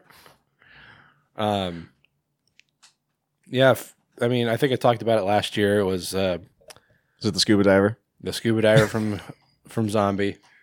I was waiting for that to come up this year. I figured I mentioned it last year. I didn't need to do it again. Yeah, there was no good part to talk about it because again, we were talking about monsters. Yeah. Um, but I did bring up um, Barbara Crampton, who uh, or Babs, yeah. lov- lovingly known as Babs. Uh, she was a guest this year. Hey, we didn't even talk about the guests Yeah, I don't know. Maybe it's just a little awkward. since we didn't actually talk to any of them. Yeah, yeah. I mean, we, we thought about going to take a picture with with Babs, but I don't know. We just didn't Uh, want to do it. didn't spend money. Dear celebrities, put how much you would charge to take a photo on your on your boards. Yes, thank you. Please. because most of them were like autograph, X amount of dollars, free photo with autograph. Right. And me and Tony are like, I, what am I going to do with an autograph? Like, I don't care about autographs. I'm not going to put it on eBay. I'm not going to hang it on my wall. Well, why, do, like, I don't- why do I need a photograph to prove that I met you? That's what the photo's for. I don't have anywhere to put it on my wall. Like I was I think I told a few people at the convention. It's like, you know, I live in a house now, so I have a lot of space. But like I have a, an extra room that I thought was going to be like our podcasting room. Um, I mean, not so much a man cave, but just a place I could put my stuff, my stuff that my that my wife doesn't want in the rest of the house. But no, because I'm married, so that room is a craft room now that doesn't get used, by the way. And I'd be worried about talking about that, but my wife has already told me she does not listen to my show. So, um, anyway, uh, yeah, even if it's free, just put photo with your camera free. Right. Because I, I would, f- I don't know. I, I feel awkward going up and being like, how much to just take a photo with you? yeah, yeah, it's like I don't. I mean, thanks, but I don't want it. Yeah. like, I, I don't want your autograph. I'm sorry. I just, I just want a picture I can put on my Facebook. Exactly. I mean, that's um, uh, Tony Todd let us do it. Like that was one of his menu items. Yeah. And I like, I know Sid Haig does it for free, Yeah, but so, uh, even if it's free, just put it on there. yeah, Let people know. Maybe you'll get more guests that way. mm-hmm. Yeah. I mean, you'll def you might entice more people to come and buy something Mm-hmm. rather than just getting something for free or or yeah, I- I guess even charging for pictures. That's fine. But um, you know, like Taylor said, it was like thirty dollars for a for an autograph that with a free picture. It's like, but I don't want the autograph. Can I just pay you fifteen for the picture? Yeah. anyway um but yeah anyway i was talking about um barbara crampton how like you know when i saw her in reanimator or fr- from beyond like it was I mean, from beyond, like, come on. oh boy. Uh that kind of broke me out of my innocence a little bit. And so i walked past her down in the vendor floor and i got a little like fanboyish. I'm like it's her. Um but yeah i mean as far as monsters go um you know i talked about uh i had very confused feelings about shuna from nightbreed uh who anybody who doesn't isn't familiar with nightbreed or doesn't know names she's like basically like the porcupine lady Oh, Kim. Kim was there too. yes yes from the horror honeys and belladonna magazine magazine Yes. um she's a lot of fun She is. um It was funny we talked before about how, like, even before this panel, we talked about how Jason Mortensen has some kind of like old lady. I don't want to say fetish, but yeah affinity, shall we say? and like last year, he went so far as to talk about Pamela Voorhees, and then this year he brought up Pamela Voorhees again, and I called him out on it. And he's like, "What? Did, what? Do I talk about that a lot?" And then at the after party, we're sitting there talking about the panel, and Kim walks up and is just like talking about Pamela Voorhees again. Oh man. You know, it's like I was I was honored to be on the panel 2 years in a row. I just don't know that we'll make it 3 years. Cuz I mean, th- that's the kind of thing you want to get different perspective. yeah, I guess. I would rather not be on it next year. yeah. Like I, I mean, would, I would still like to go to it and participate. But sure, yeah. I would like to see. Yeah, I would like to see some new voices up there. Yeah. Yeah, I mean it's like, you know, even even the podcasting panel. It's like I I I feel like we have a lot to say. Um, you know, every year every year we go to it, we have I feel like we have something new to say. Um, just because we're constantly learning. Um but even that, like if we didn't get put on it again, I guess I wouldn't be heartbroken because I would just be giving a voice to somebody another podcaster to give their perspective on things. yeah, That's not to say I don't want to be on it because I would love to be on it every year. yeah. um, what else? What else? What else? Um, but yeah, the casket list was a lot of fun. Um, a lot of Shape of Water talk. yeah, that I think that's where a lot of the monster talk generated. And oh, I finally understand this. so we watched it the other night for the first time. Oh, you hadn't seen it yet. No. Oh, Yeah, but like all of you were doing that. I'm just like, uh, yeah. um, but I mean, I kind of figured that's what what it was, since he didn't have anything hanging. yeah. People don't know what we're talking about. I know you can't, guys can't see her hand, but if you've seen The Shape of Water, you know the hand gesture where she kind of opens up and then it comes out. Yeah, that was really good. I really liked it. Oh, yeah, super good. Um, we were talking about it last night. Um, it's.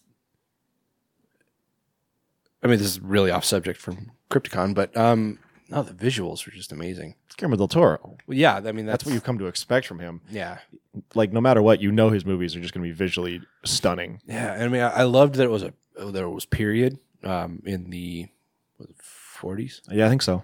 um, and uh, oh, just so beautiful. Like, I mean, things back then were- had that. Um, um, oh, what's that architectural style? Uh, like the Empire State Building. You know what I'm talking about? Deco? Art Deco. Yes, thank you. Right? Yeah. Yeah. Um Yeah, so everything has that real like kind of square look to it. But I don't know, he just he he had something like the way he can visualize that. It just it was really beautiful. Um yeah. Big fan. Yeah. Well deserved, I think, for the, the Oscar. Agreed. Anyway, um And then we spent all Saturday night trying to get tacos. yeah. At least I did. it I was- wanted some fucking tacos more than anything because it was Cinco de Mayo, and all I wanted was some goddamn tacos.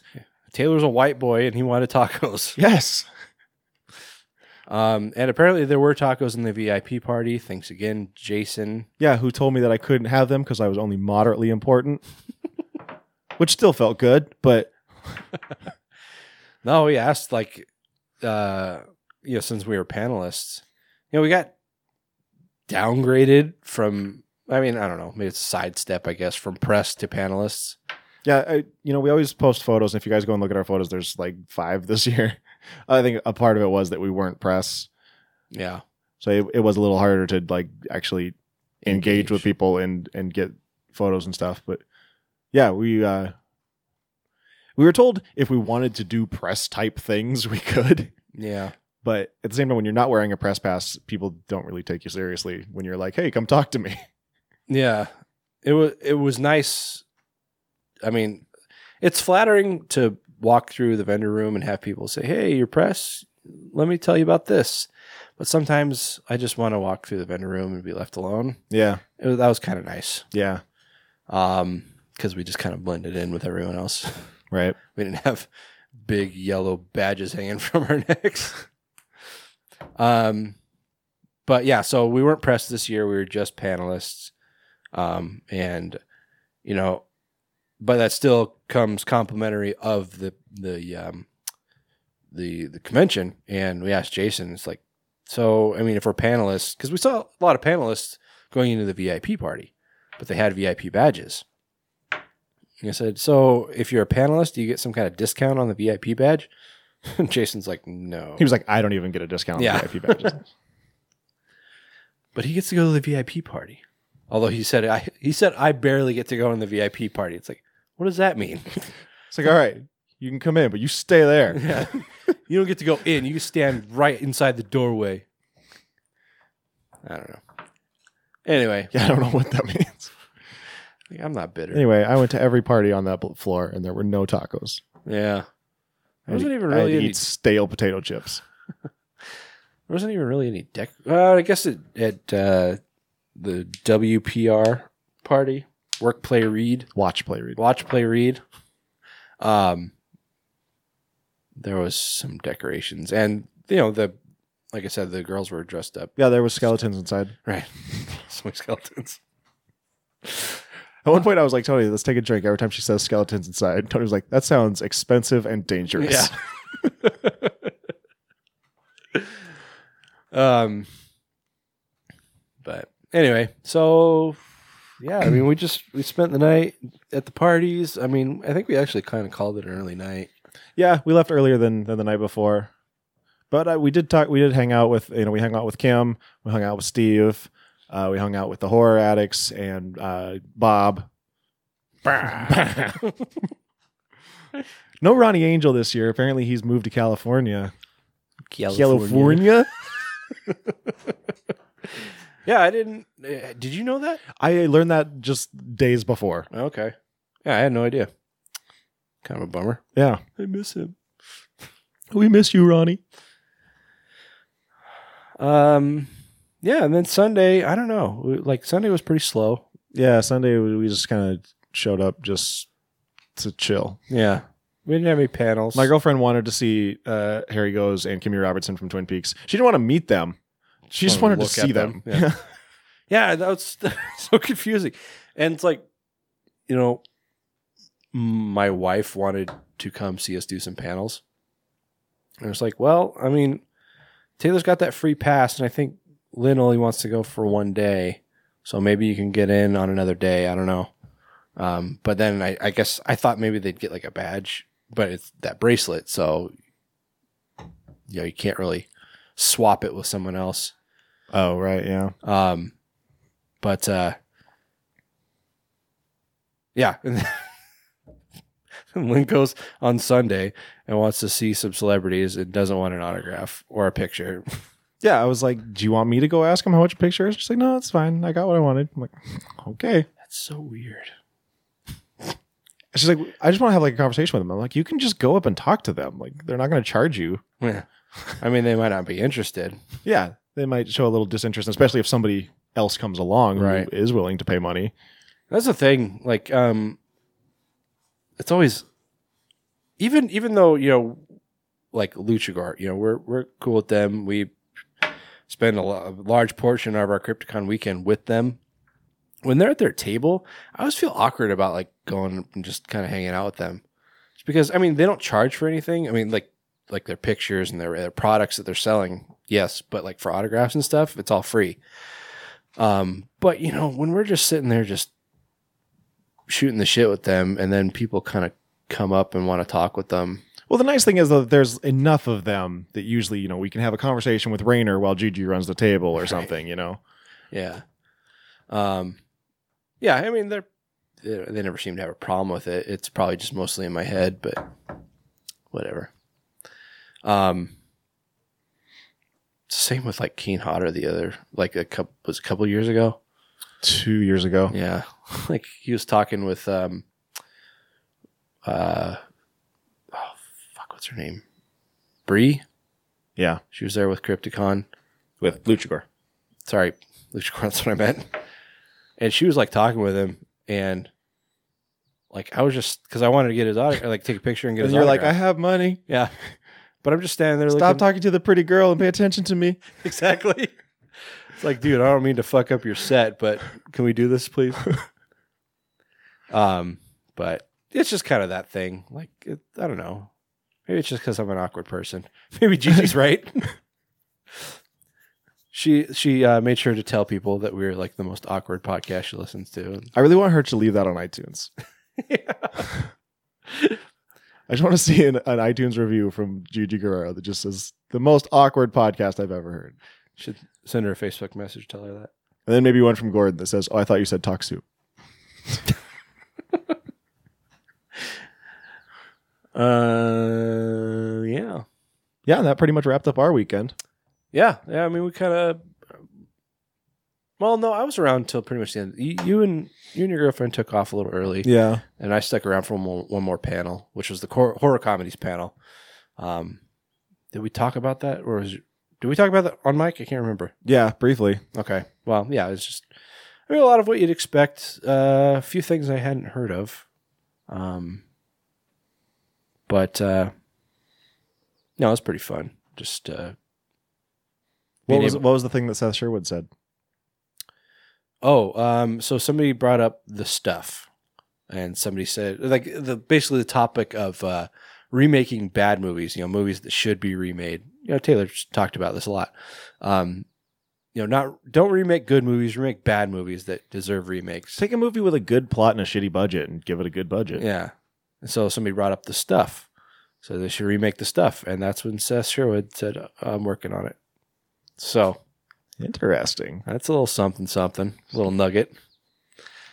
Um, yeah.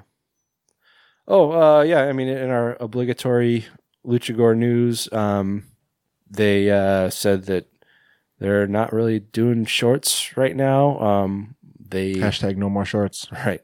Uh, I mean, this is all pretty readily available if you follow really any of them on, or even the Luchagore account itself on Facebook or um, Instagram. But uh, I mean, they just uh, Shane McKenzie finished the script, um, and it's been sent off to uh, Telefilm.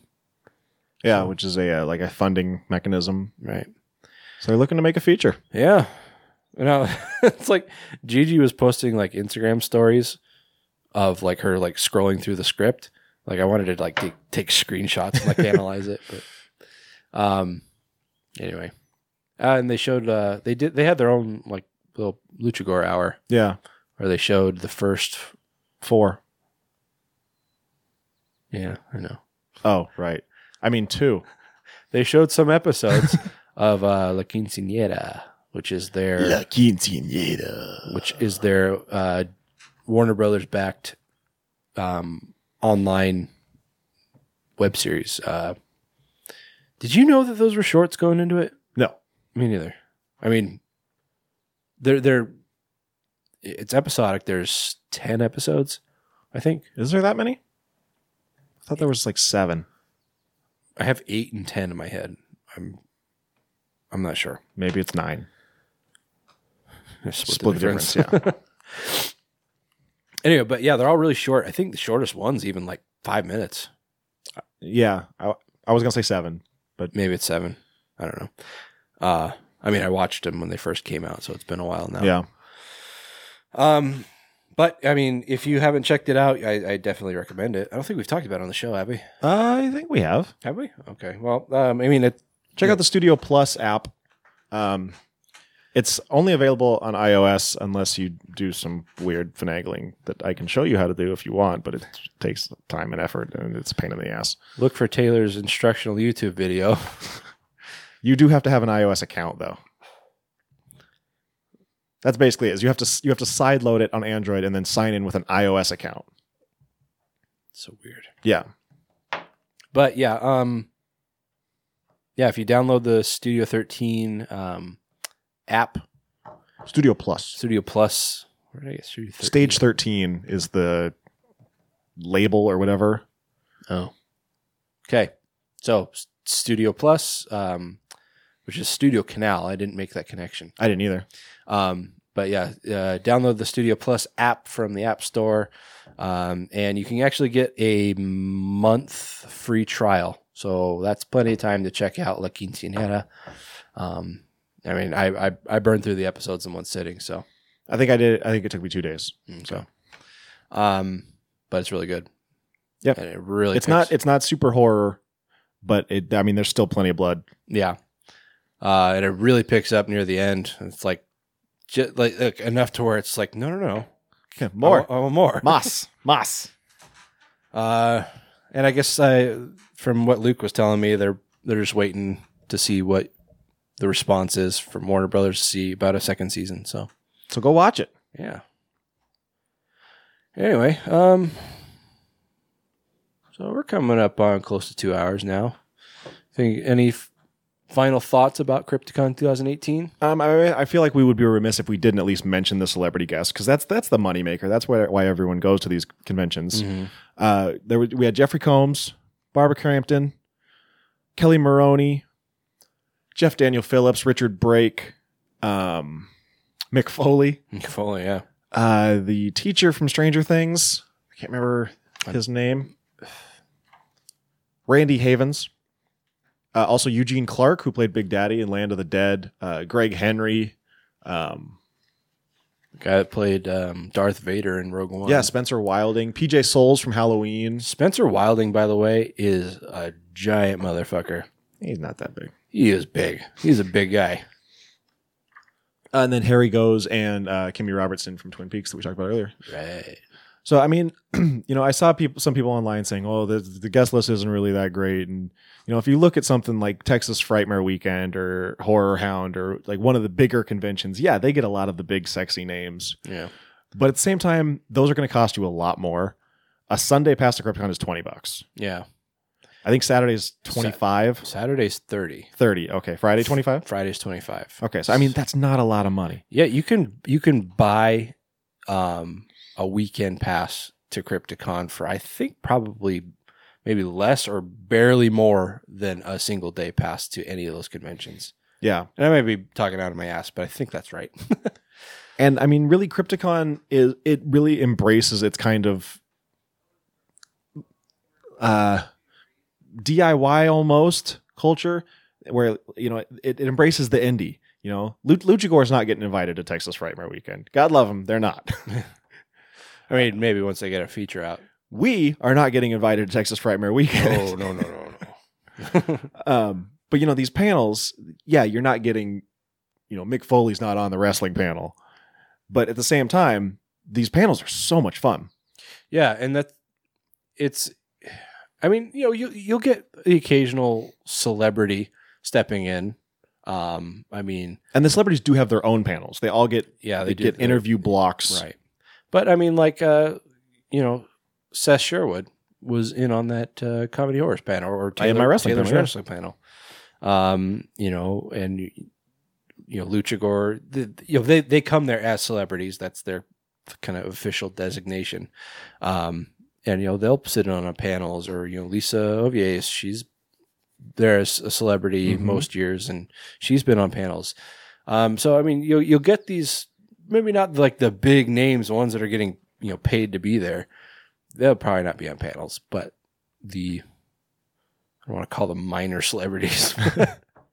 um, you know, more independent indie um, groups, you might find them on panels, and you know they're interacting with people like us who are you know fans, and and that's the nice thing about panels. It's other fans talking about things that other fans are interested in. So Yeah, that's that's the thing is you know like I said the the big names are what draws the crowd in, but there's so much more to Crypticon. yeah, You've got the panels and you've got the the workshops like there's the horror two workshop and our podcasting workshop. Barbara Ann Kim, who is just an amazing cake artist. She used to be on a show on Food Network.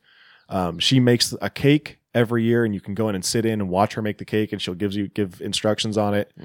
Um, and the culture there. Like I can't say enough about the people that are there. yeah. It's all. It's such a friendly environment. hmm It's so much fun. Everybody you talk to is just so happy to be there. And not to mention the vendor room. Yeah, You know, you've got tons of artists and uh, you know people selling their wares. Tony got a couple of prints from Meescha from Podcast Massacre, who also does paintings. yeah, yeah. Oh God, I I, I love her art. Like it's it's incredible. Yeah, Um, you know, you've got people selling yeah. Actually, gonna, flasks and uh, where are you going? I'm gonna, I'm gonna grab her card.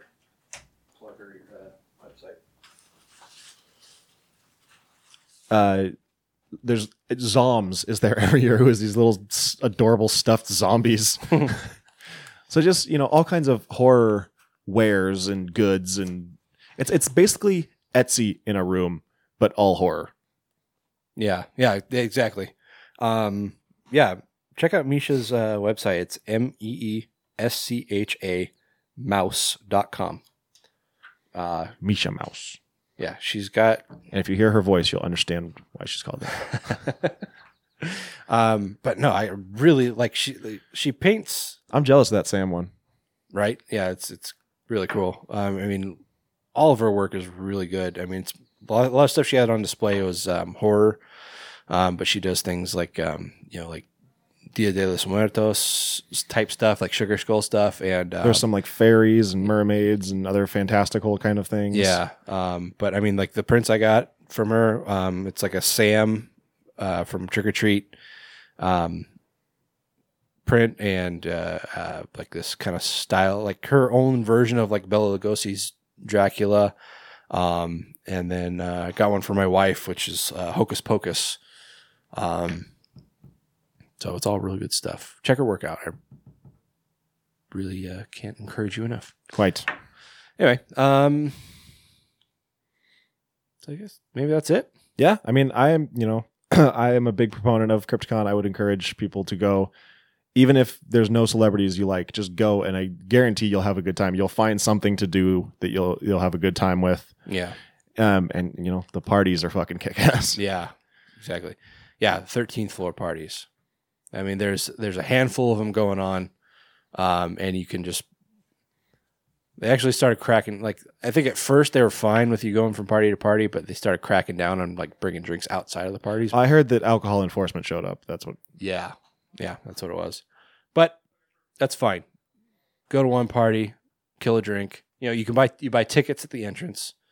Um you buy and um you go into one party and they all take the same tickets. You, you know, you get your drinks at one party, go to the next one, get a drink, you know, just just bounce around. It's a lot of fun. And there's also ones in Kansas City and Minneapolis. Mhm. Wait, did we determine the Minneapolis one is still going? I mean, I thought there were only two left, but I mean, There might be one in Kansas City and there might be one in Minneapolis. I can't speak to the uh, how good either of those are, but I mean, if it's the the same people running it, then I would vouch for them. So, yeah. CrypticonSeattle.com is the website. Um, I would encourage everyone to check it out. Yeah, first weekend of May every year at the DoubleTree in SeaTac. It's and it's it's so funny, just like going to Taco Bell and there's just like you know a guy dressed as Jason walking across the street Yeah, or yeah, something.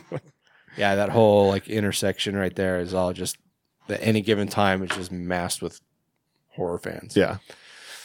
Anyway, uh, so yeah, that is going to be Crypticon 2018, guys. Um, we had a lot of fun. We're really looking to forward to 2000, 2018. You know, They're not going to invite us now.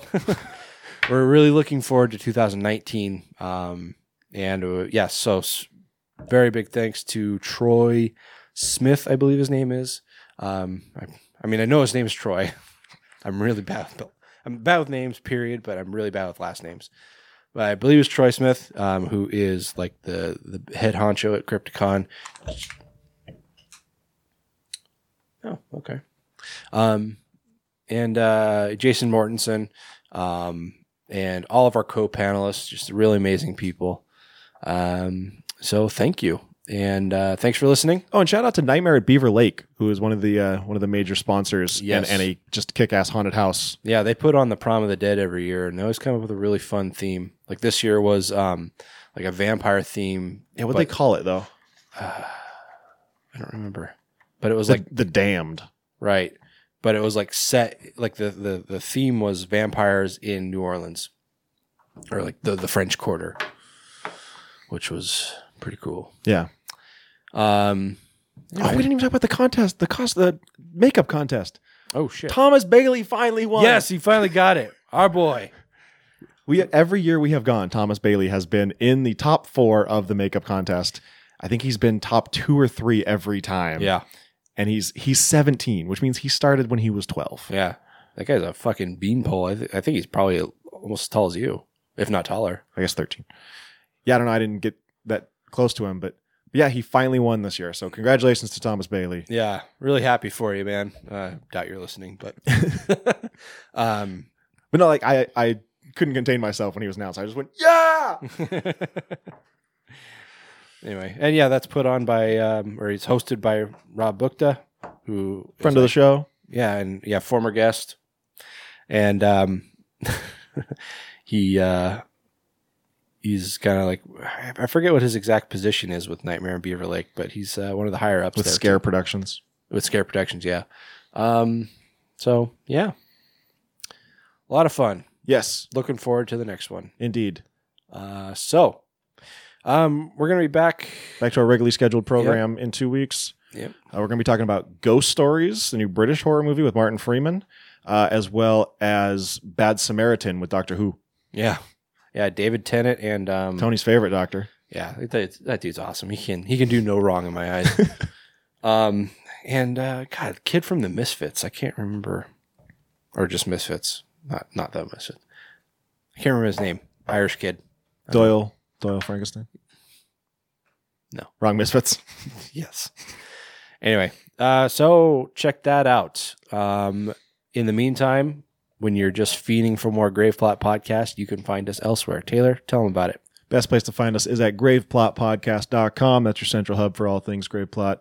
Uh, we're also on iTunes, Stitcher Radio, TuneIn, Google Play Music, anywhere else. Make sure you subscribe and uh, leave us a rating and review. We'll send you a free magnet.